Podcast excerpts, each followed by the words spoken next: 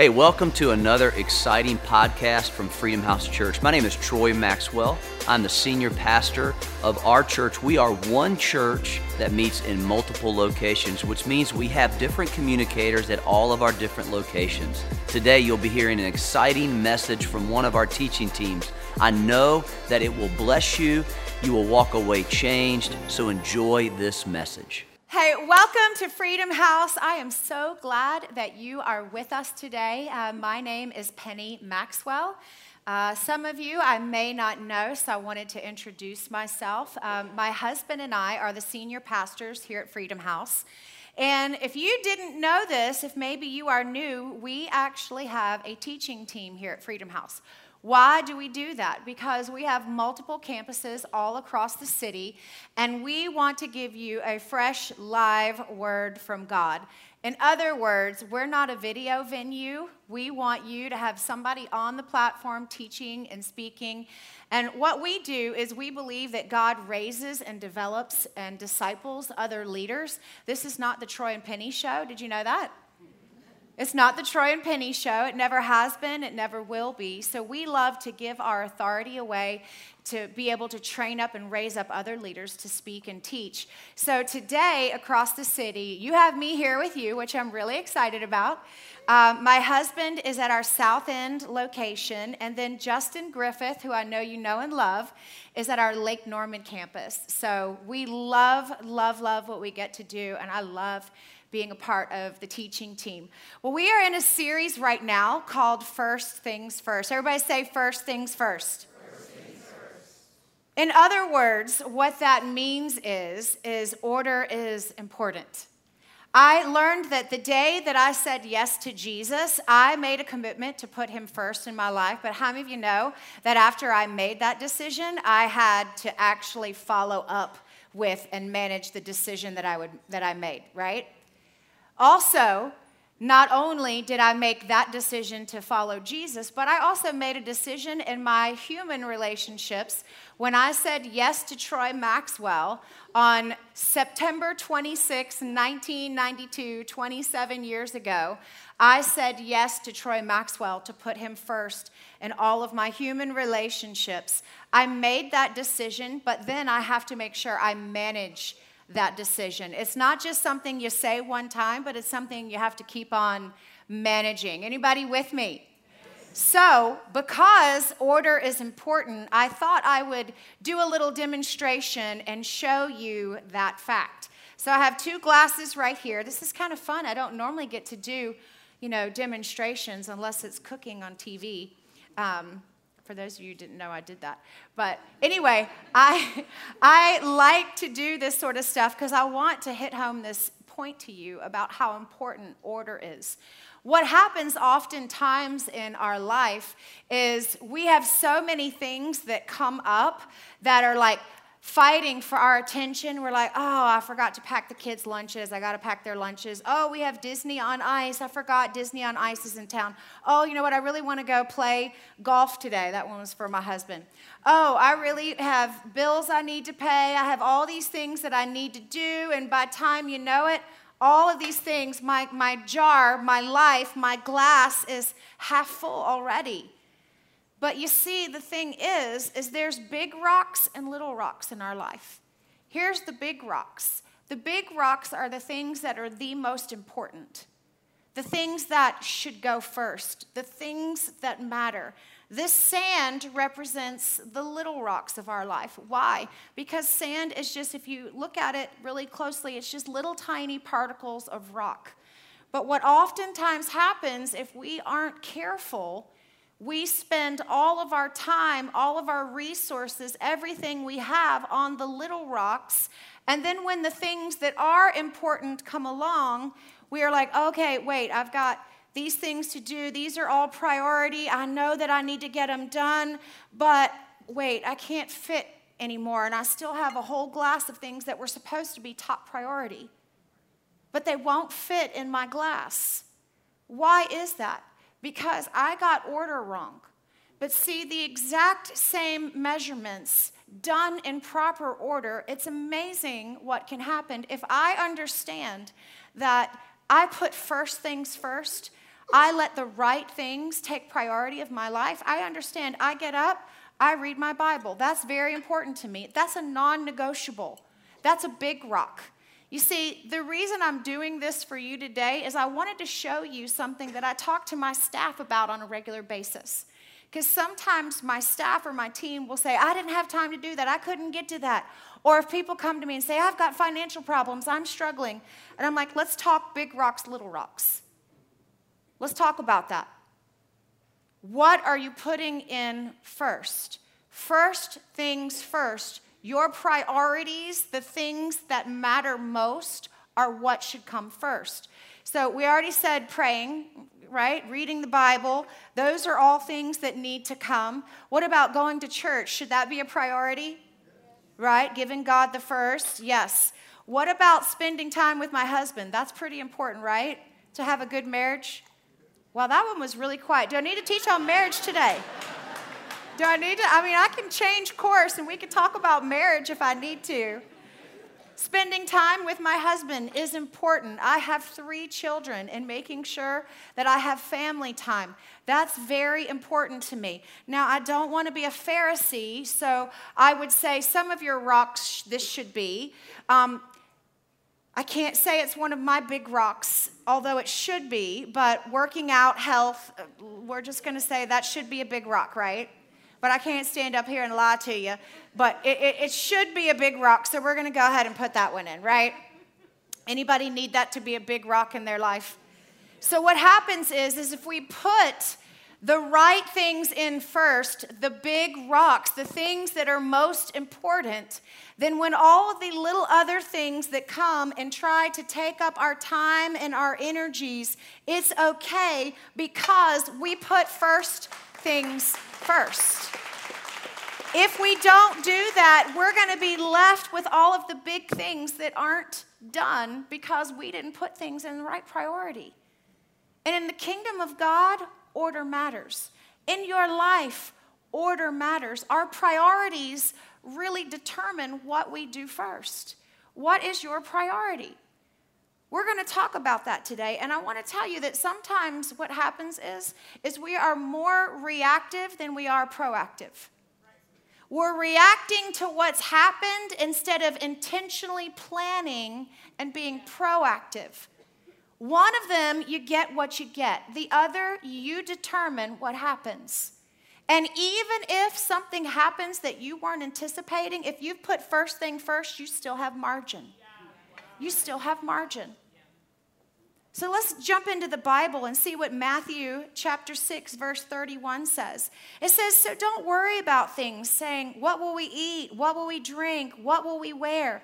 These things dominate the thoughts of unbelievers, but your heavenly Father already knows your needs. Seek the kingdom of God above all else. Several translations say, Seek first the kingdom of God and live righteously, and He will give you everything that you need.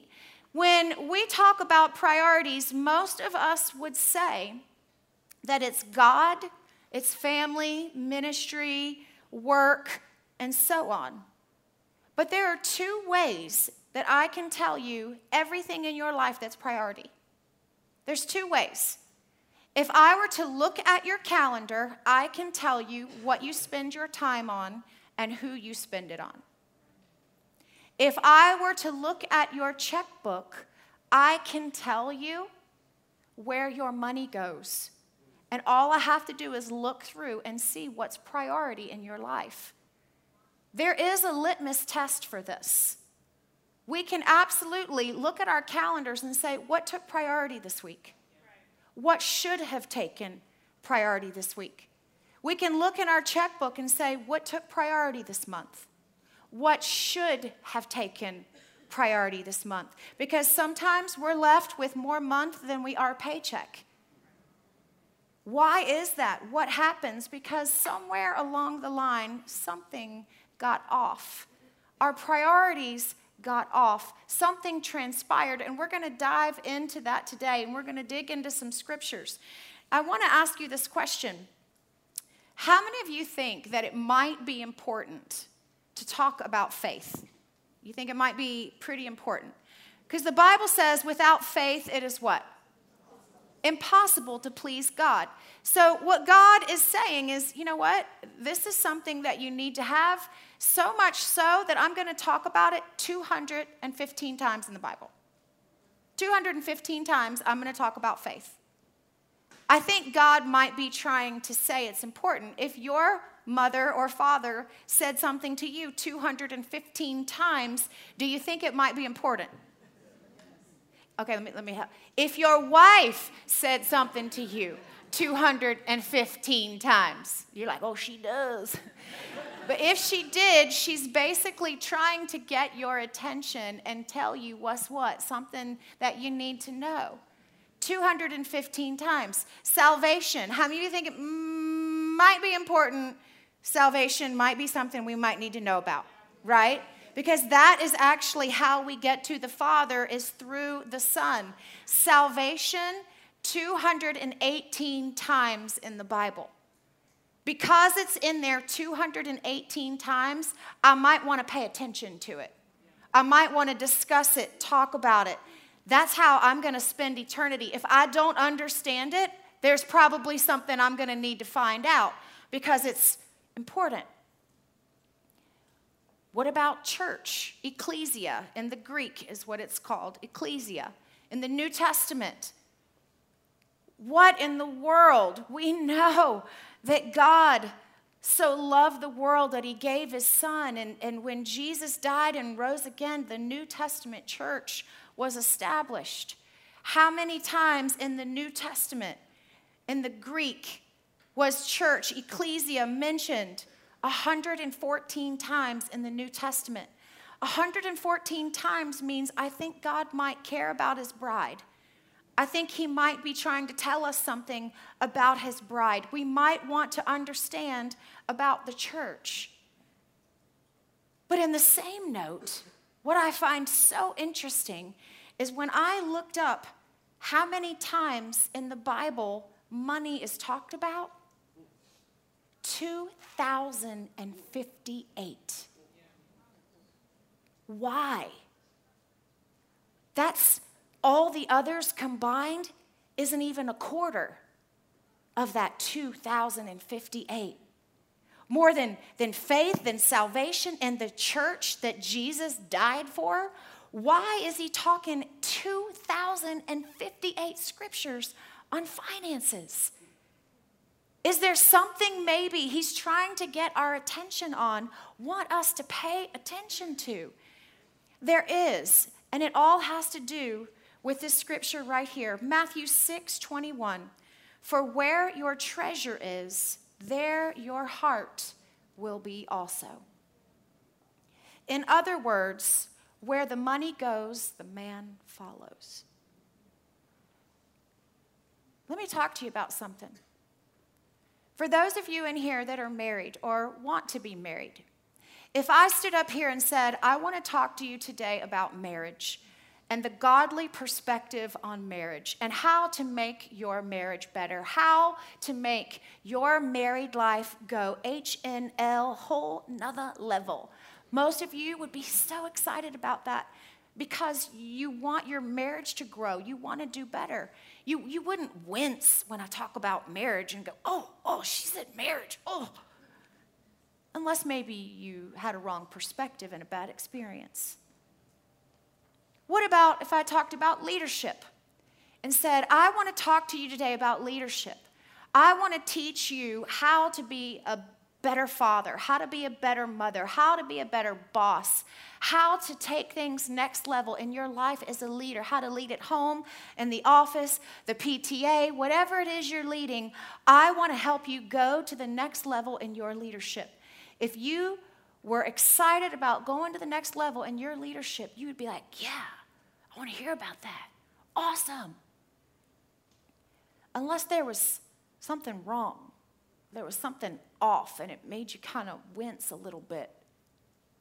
And the same thing, maybe you're one of those people that you just love evangelism. If I was up here and I was teaching you five ways to soul win, how to reach your neighbor, how to reach your coworker, your boss, whatever, and you loved soul winning, because you know that in Proverbs it says, He that wins souls is wise.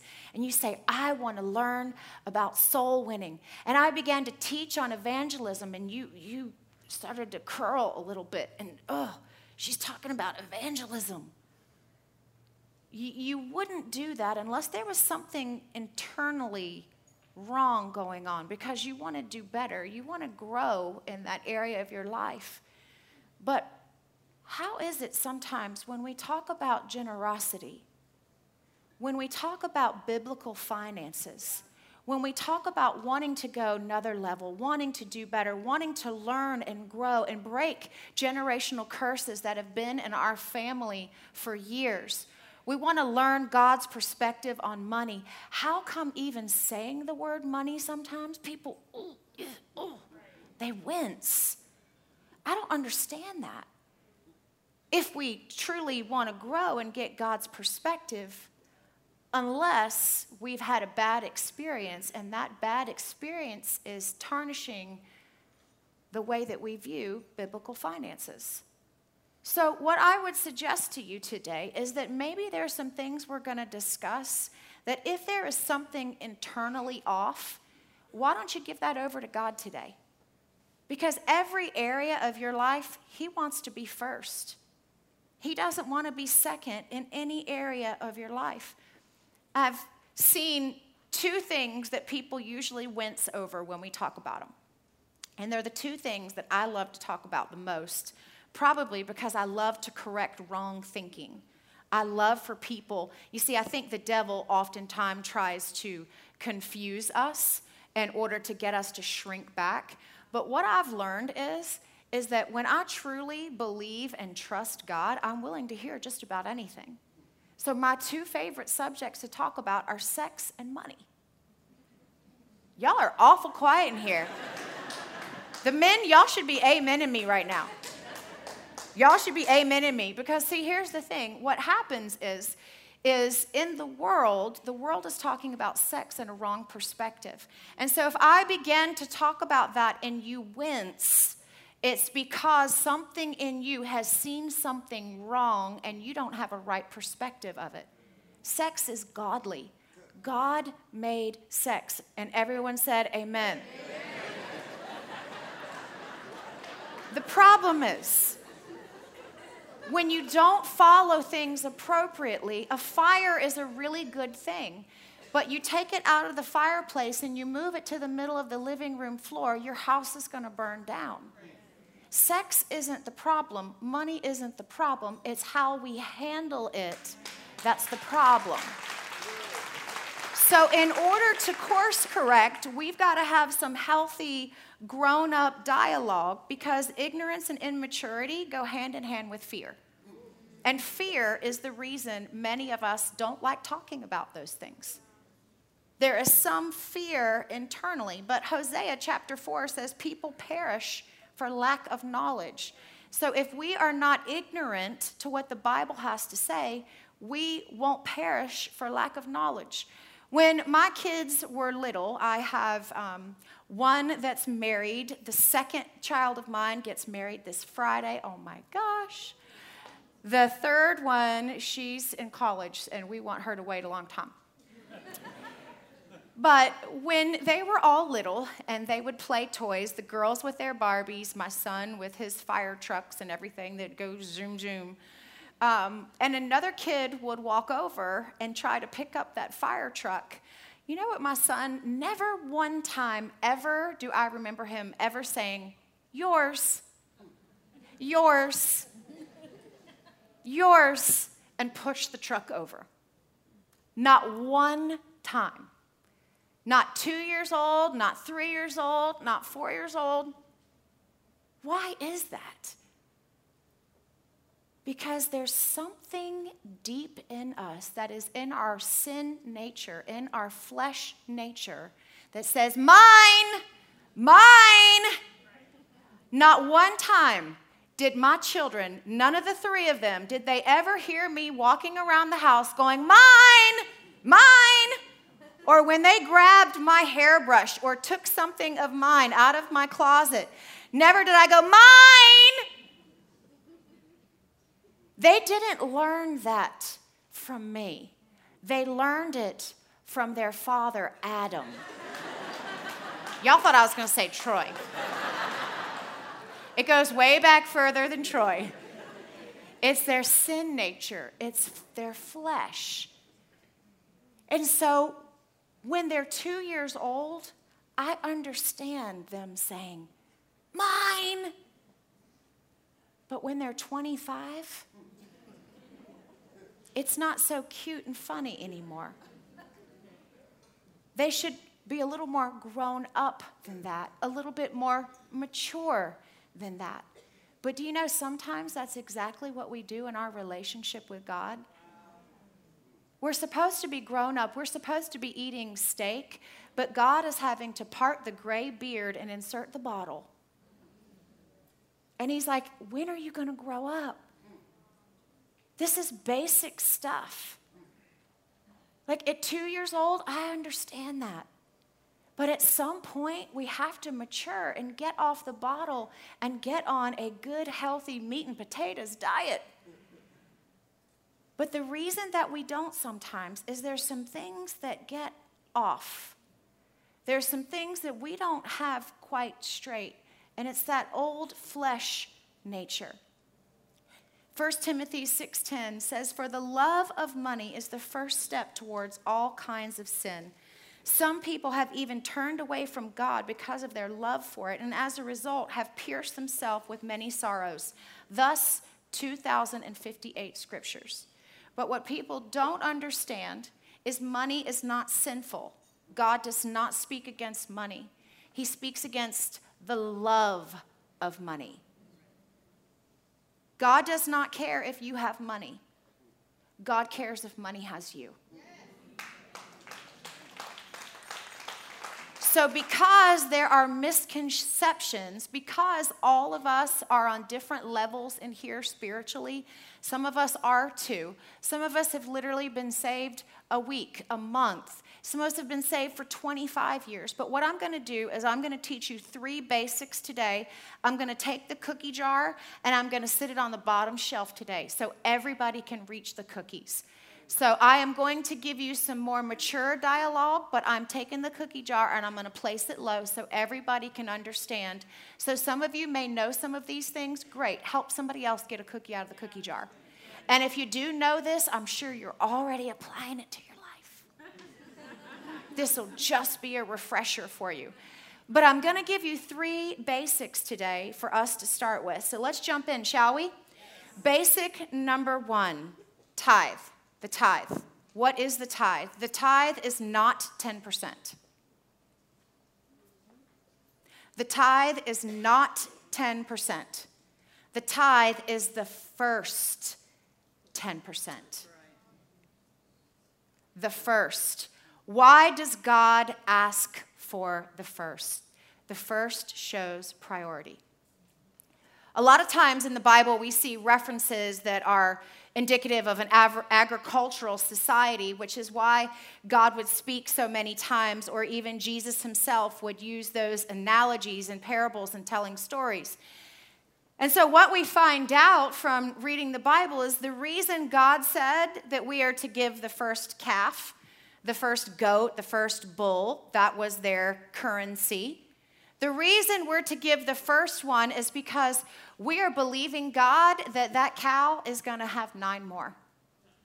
God, I trust you that this cow will have nine more. What we don't do is say, God, you know what? I'm going to wait till it has 10.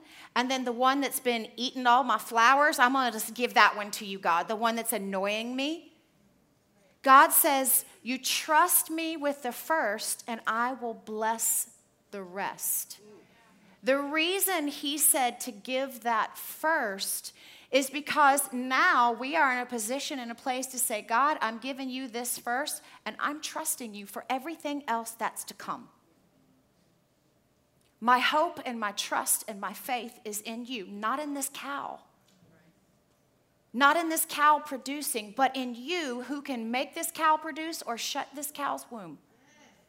God, my trust and my hope and my faith is in you. So, tithing is honestly, it's basic Christianity. I call it 101 of Christianity. Sometimes people say, hey, I, I, I'm really generous, I tithe. And I said, well, let, me, let me be honest with you.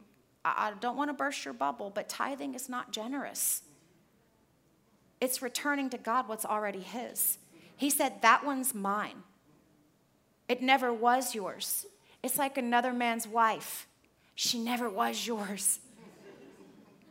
You can't touch it. it Doesn't belong to you. Belongs to God. Same way when you see the the Israelites leaving Egypt and they're out in the wilderness and they're wandering for all of this time in the desert. And finally, they get to cross over into the promised land. And God says to them, You take Jericho, but you cannot keep any of the spoils because this is the first city you're going to take. The first is mine. You cannot have anything from this city. The rest of the cities, you can. The first one is mine because if you give me the first, I know you'll trust me for the rest. What happened is somebody in the army, his name was Achan, took a few suits, some clothing, some shoes, thought nobody will miss this, God won't care, and he brought a curse upon the entire army, and they lost the next few battles because of what he had done. God doesn't play around with first. To, to quote the great theologian Ricky Bobby, if you're not first, you're last. God says, if I'm not first, I'm last, and I won't have it. I can never bless an idol. And an idol is anything you put in front of me. We say, God, I want you to bless my finances, but we don't tithe. Or, God, I want you to bless my marriage, but yet we're not living by biblical principles. Or we say, God, I want you to bless my job. I know I hadn't been to church in six months, and I'm glad for this job that you gave me, and it's such a blessing, but I don't ever go to church, and I've disconnected from my family. But God, bless my job. God's never going to bless an idol. So we're going to have to shift things in our life because tithing is basic. Our time and what we do with it, those are basic things. Let me read this to you from Malachi 3:10. What do we do with the tithe? What do we do with the first 10% of our income? It says, "Bring the whole tithe into the storehouse." Where do we bring it? Into the storehouse. Well, what's the storehouse? He's going to follow up and say, "That there may be food in where?" So the storehouse is where? God's house. Test me in this, says the Lord Almighty, and see if I will not throw open the floodgates of heaven and pour out so much blessing that there will not be room enough to receive it. God never says, give the tithe. He says, you give an offering, but he says, you bring the tithe because the tithe is already his. You return it. So, we're going to talk about an offering in a minute, but that's anything over and above 10% is an offering. But let's stick on the tithe for just a second because I want to explain some more principles about it to you to help you. When our kids were younger, we used to go on a, well, we still do, um, we used to go on a family vacation every summer. And we would all get in the car, we would pack up, and we'd go to the beach or go somewhere fun. And one of our favorite things to do is we would always stop by the gas station. Not because we needed gas, but because we needed to load up on some candy. And for me, I have a weakness for this one delicious, amazing thing. And if you don't like these, you cannot be my friend anymore. But Funyuns are from heaven. Funyuns are so good. If you haven't tried them, you haven't truly lived yet. So you need to try Funyuns. So my husband would go into the gas station, he'd buy me a bag of Funyuns and a Diet Coke, and he would buy the kids whatever their favorite candy was at the time. Our little one, she was into ring pops. Um, our middle one, he liked the sour stuff, as sour and as gross as it could be. He liked those types of things. And our middle daughter, she had this thing for Skittles, taste the rainbow, right? She was all about Skittles. And I'll never forget, he brought out the candy and he gave each person their candy. And he looked at her and he goes, Hey, can I have one of those? Six years old. She looked at him and she goes, But they're mine. and he goes, I just want one. You have a whole bag. And she's like, But they're mine. Like, these are mine. Can't you go buy your own Skittles? Like, these are mine. I, I, these have to last me the whole trip. They're, they're mine. And so he's like, All right, all right, here's what we're going to do right here. We're going to have a little opportunity for a lesson. You are, you're now going to hear Preacher Troy because we're going to have a conversation. And he says to her, Sweetheart, where'd that bag of Skittles come from? She said, You bought them for me? And he said, You're exactly right, I did. And he said, You know what I could do? I could walk in there and I could empty out every pack of Skittles off that shelf. All I asked you for was one and you couldn't even give me one. He said, I could have so many Skittles where you never want to see a Skittle again in a day in your life. I could every day for the rest of your life buy you a pack of Skittles. But I ask you for one, and you say no. He said, This, this isn't about the Skittles. You need to understand. Cabell, it was Cabell. He said, You need to understand this isn't about the Skittles, this is more about your heart. What you just did is you revealed a heart condition. You know, it's funny to hear that, but how many times when God says, Hey, can I have a Skittle?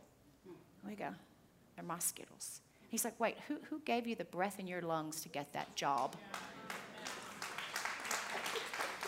who, who literally healed you, saved you, delivered you, and you're arguing over a skittle. Do you not know I own a, a cattle on a thousand hills? Like, what, what is it that would get in our minds to not know that the one who gave you the skittle has a whole lot more skittles? And it's not about the skittles, but it does reveal our heart. So let's keep talking about this. Where does the tithe go? It goes to the church, the storehouse. Somebody said, Well, um, can I give uh, my tithe to the church that I grew up in? Because my grandma says, and I'm like, Listen, let's talk about this. The storehouse is where you're getting fed. Are you getting fed in the church that you grew up in when you were 16? You're getting fed here. She's like, Yeah, you're right, you're right. Hey, can I give my tithe to the TV preacher? TV preacher is not the storehouse. And I promise you, if you get sick and you need to go in the hospital, that TV preacher is not going to come and visit you. There's going to be no life group that comes and gives you a meal train from that TV preacher. It's your church, it's your church family that shows up. Okay, okay, so I'm going to tithe. Do I tithe on my net or on my gross? Like, help, help me understand that. Well, let's talk about it. Let's talk about the gross. The gross is before they take out your health insurance, which is a bill. It's before they take out your taxes, which is a bill, which goes to pay the streets being paved, which goes to pay for the fireman to show up when you need him because your kid set something on fire. It pays our policemen, has our, our public lighting lit, pays for all the things that we use on a regular basis. It's a bill. You don't think so? You try not paying it and see what happens. Somebody's going to be collecting that from you because it's a bill. Is that putting God first if we pay Him after all of our other stuff comes out? And if you still go, oh, I just, yeah, I just don't see, let me ask you this. It's just real, for me, it's just real simple. I, I'm a simple person. Would I rather have a blessing on my gross or on my net? It's really simple for me. I don't get hung up on stuff like that. If there ever was a question, I'm gonna, I'm gonna give you a whole handful of Skittles before I just give you back one. If there ever was a question, because I want God to see my heart and go, God, I'm not trying to split hairs that much. And if I am, maybe there's something I need to take a look at that's internally not right with me. And here's the other thing. You know, I was talking about maturity. What if you choose not to tithe? That's not on me. I am preaching the gospel. You have every opportunity to go and read the Bible for yourself, to study for yourself. We are not going to say to your kids over there and and FH kids, uh, your, your parents don't tithe. Give me back those goldfish. Give me back that apple juice. We're not going to do that. That's between you and God. But I would challenge you on this because sometimes people go, ah, I'm just not going to tithe because I don't trust where the money's going. Have you ever heard that before? Do you know what you're saying? You're saying, God, I'm going to disobey you because of what I saw somebody else do. You probably wouldn't buy that from your kids if they said that to you. They disobeyed you because of what somebody else did. And God certainly doesn't buy it either. And if you're going to get hung up on that, then I would suggest you do a couple things. The first thing is if you are planted here and you go here and you've been struggling and you're not tithing because you're concerned about where the money's going, then get a financial statement from the church. It's very simple. Look at it. Figure out. It'll show you right where it's going. And the other thing I'd ask you to do is look around. You're sitting in a seat right now. $80,000 are what these chairs in this auditorium costs.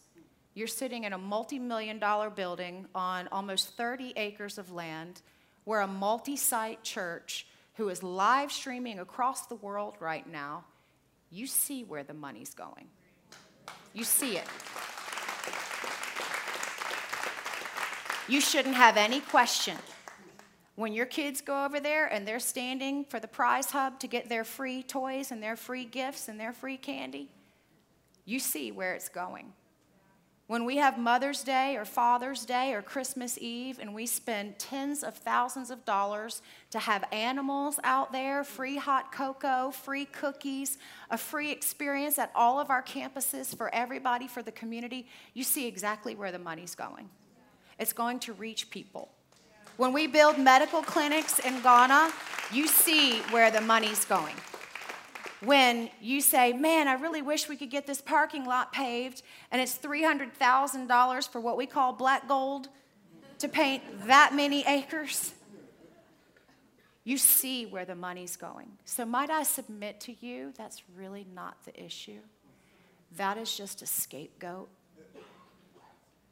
Maybe God needs to call our bluff today maybe it's not really our issue. Maybe the issue is we have a trust problem that we have kept and held on to for a really long time, and God is saying, hand that over. Because if you can't trust God with your finances, how can you trust Him for your family? Something that's way, way more important. How can you trust Him for your salvation? How can you trust Him in other areas if we don't in some of the simple areas that we can quantify and qualify.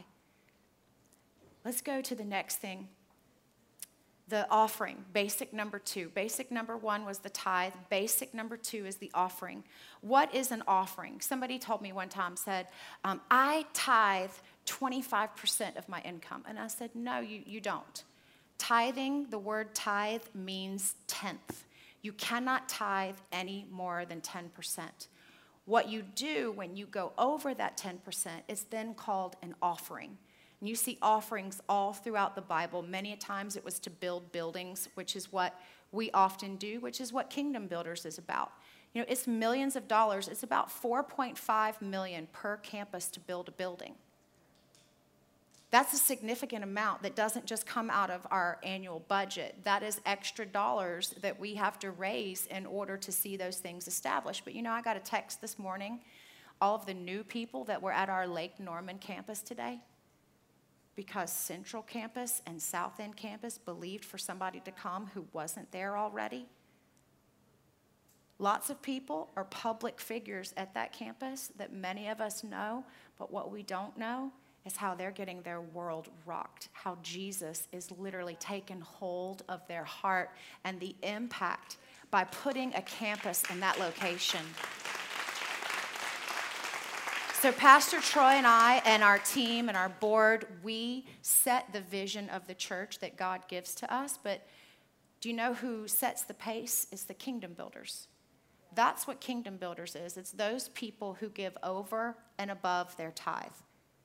Tithing is not generosity, it's returning to God what's already His. Generosity kicks in when we go over into the offering portion. Now, I want to give you the basic number three. It's the last one I want to give you, and I want to tell you why I'm giving you this one. Because I have been saved and serving God for majority of my life now. I'm 48 years old, and I got saved um, around 11, 12 years old. And one of the things that I consistently have to check myself on um, is not being a giver. I would give the shirt off my back. I've just always been that way. I, that is one of my top spiritual gifts is giving. I have no problem talking about it because I do it. It is very easy for me to talk about that and talk about sex. Both of them are real simple to me.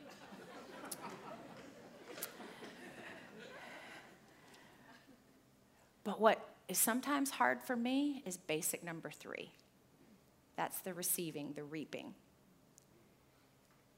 It's very easy for me to reap for the church. If someone said, Hey, I want to write a million dollar check to the church, I'm cool with that. But there are times when people have tried to bless us personally, and I've had to, I felt myself like cringe a little bit. And whenever I feel myself cringe over anything, I have to go, why is that? Like, what is going on internally for me? And I can give you a couple of examples of things that I've done. Um, my husband doesn't have this issue. He, he's like, I grew up poor, so I'm fine with, you know. I don't, I don't have that issue. I wasn't always the giver. I was on the receiving end growing up. I grew up on government cheese, so I don't have a problem. But there was something in me um, that had a problem, and I needed to address it. And I can't say that I'm completely delivered. I can't say that. But I'm way better than where I was. Let me tell you a couple things that I've done when we were in Richmond and we were moving here to Charlotte, um, I had this little red sports car. My husband and I were both in the banking industry, and we served in a volunteer capacity as youth pastors and college pastors and everything else at our church um, equally. So 40 hours working, 40 hours volunteering. And when we m- were moving to Charlotte, our kids were really little, and I sold my little red sports car, but I knew that I had to go ahead and finish out a commitment I had made to the church for very, something very specific they were raising money for. Because once we got to Charlotte, I knew it was like full on church plant, and I would probably think twice about that money, right? Because everything was going into getting this church started. So we went ahead and did that, but then it left me without a car. And I just remember praying, saying, God, we just need you to show up big. We need you to show up big. Prayed and prayed for three months. Well, I get this call one day, and it's some friends of ours that were in the church that we were at in Richmond. And they said, Are you home? I said, Yes. What's going on? They said, We just need to come over. It'll literally take 30 seconds. And I was like, Okay. They come over, they drive up in the driveway, they bring a little box, and they sit it on my kitchen island, and they said, You cannot open this until we leave. And I was like, Okay. So I'm like, What the heck is in this box? I see them leave and go down the street, and I open it up, and it's keys to a Volvo, a station wagon, where all three of my kids could fit, completely free. And I called them, and I'm like, You can't do this. You, you can't give me your car. And my husband's like, Are you crazy? He's like, You prayed for three months. I was like, I know, but it's just too big. It's just too much. Uh, he's like, This is what you asked God for. Why would you try to give it back? And I said, I don't know. I need to learn to receive. and then it's happened many times through the years, but another time was when we moved down here from uh, Richmond. My husband lost my wedding ring. Now, we had gotten engaged when I was 19, and so it was, it was small. It was cute. and it was little, and I knew eventually one day I wanted to upgrade. I thought maybe it could be a side stone. You know what I mean?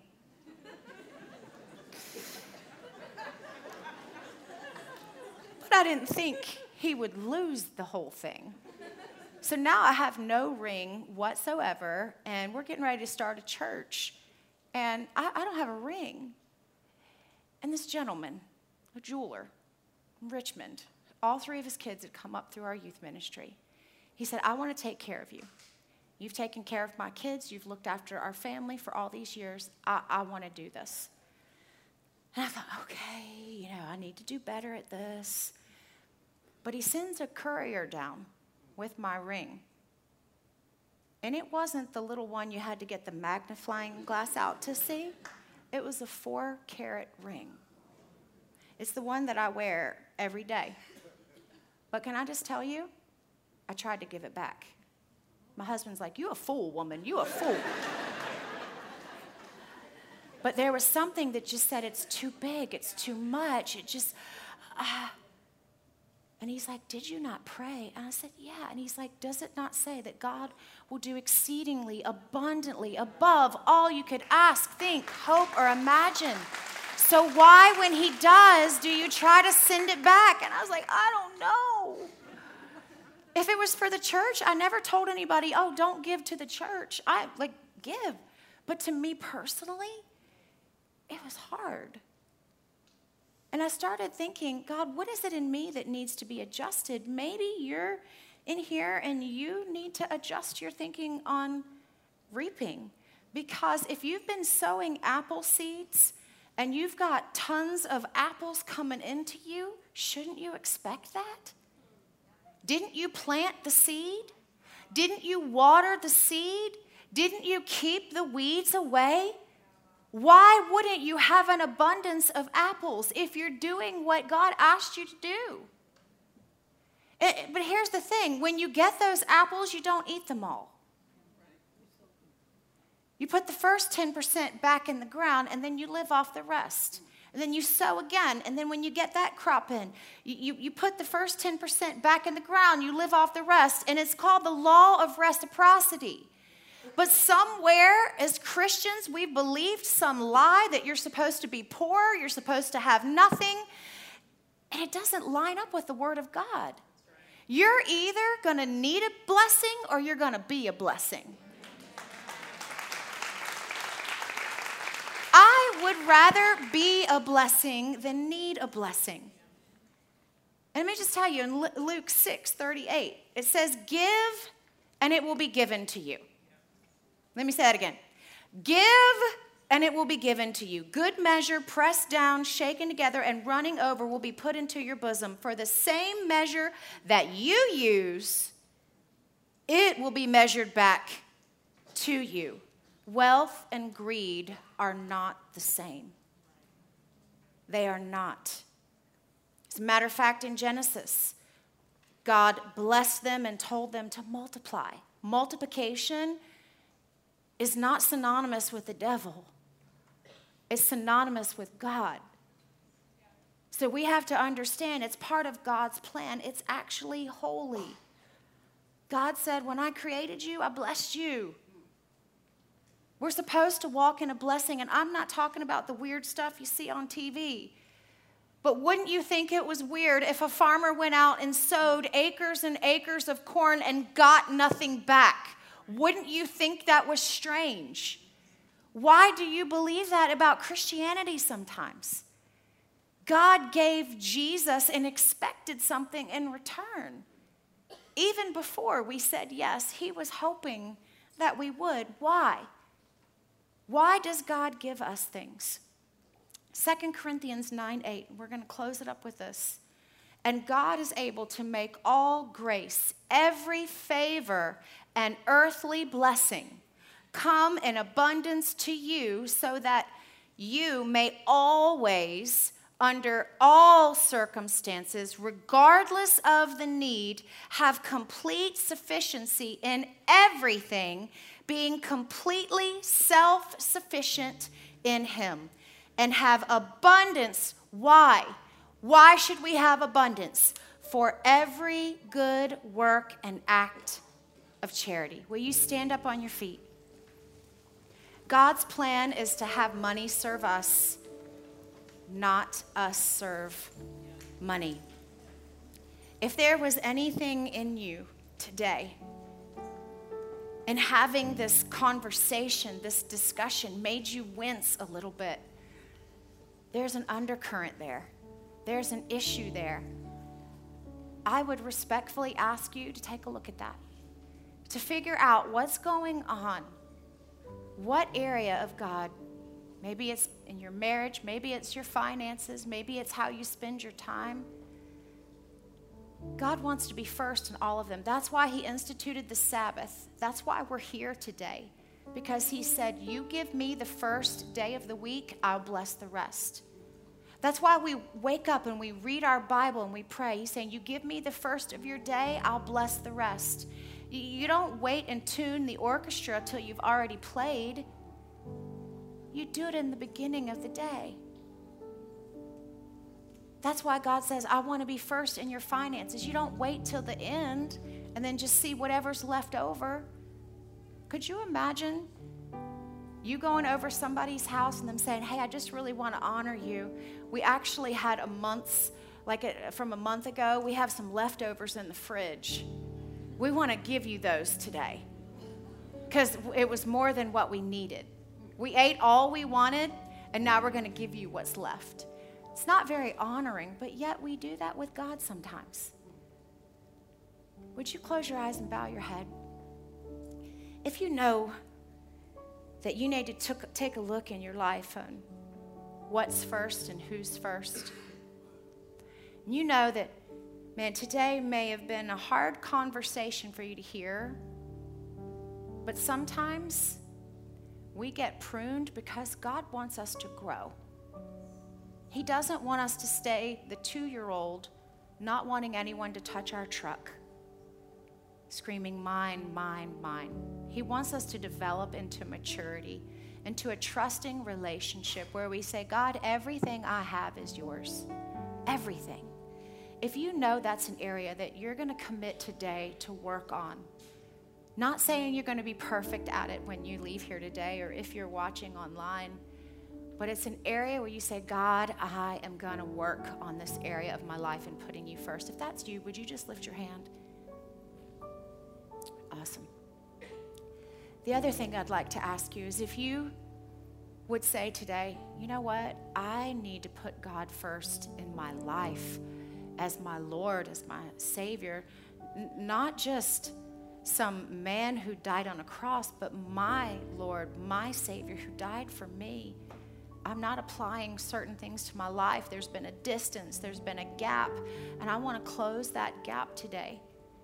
If that's you and you say, I need a fresh start today, I need a do over, I need to hit the reset button on my walk with God, if that's you, would you just lift your hand up? Say, I want a do over. Awesome. You can click, there's a hand online. You can click that today. And we'll pray with you online as well for all those watching. We know thousands of people watch every week online, and we're so glad that you do. Can I just say this for everybody to join in and then have you say it loud enough for your help, yourself to hear it? Say, Heavenly Father, we come before you right now and ask you for a fresh start. Hit that reset button. We believe that you can make all things new. We ask you to come first place in every area of our lives. In Jesus' name, amen.